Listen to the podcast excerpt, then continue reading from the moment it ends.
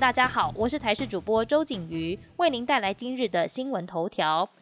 日本捐赠的五十万剂 A Z 疫苗已经在今天下午抵台，接着斯洛伐克赠送的十六万剂 A Z 预计在二十六号到货。民间捐赠的 B N T 疫苗传出会在二十七号送达，让台湾连续三天都会有疫苗接力到货。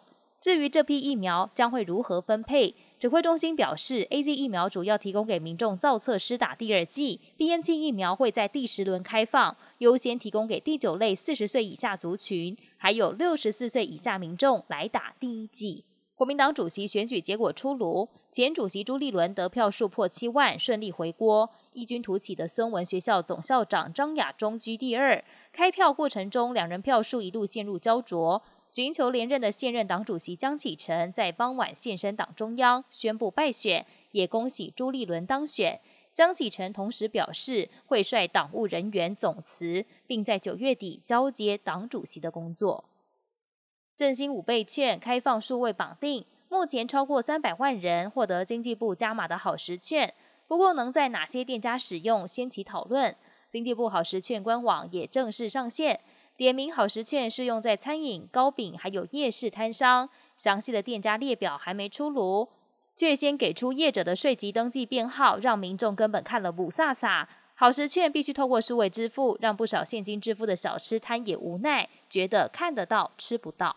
国际焦点要关注，继日本欢迎台湾加入 CPTPP 之后，美国国务院发言人普莱斯也发表挺台言论。表示台湾一向是 WTO 负责任的成员，也坚持拥抱民主价值。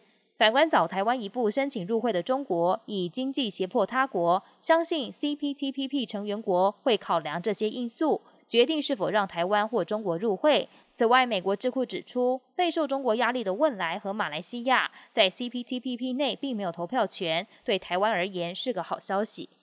新冠病毒蔓延，让人担心是否会出现更致命的变异株。参与研发 A Z 疫苗的牛津大学教授表示，不太可能，因为新冠病毒可变异的程度有限，要是变异太大，就无法攻击人体，甚至断言新冠肺炎最终只会流感化。抑制疫情的关键就是赶快接种疫苗。英国在脱欧和疫情的夹击下，出现卡车司机大缺工，导致食物和石油短缺，许多加油站被迫关闭，连超市供应链面临崩溃。业者警告，若不尽快采取行动，今年年底恐怕也没有火鸡可以吃。本节新闻由台视新闻制作，感谢您的收听。更多内容请锁定台视各节新闻与台视新闻 YouTube 频道。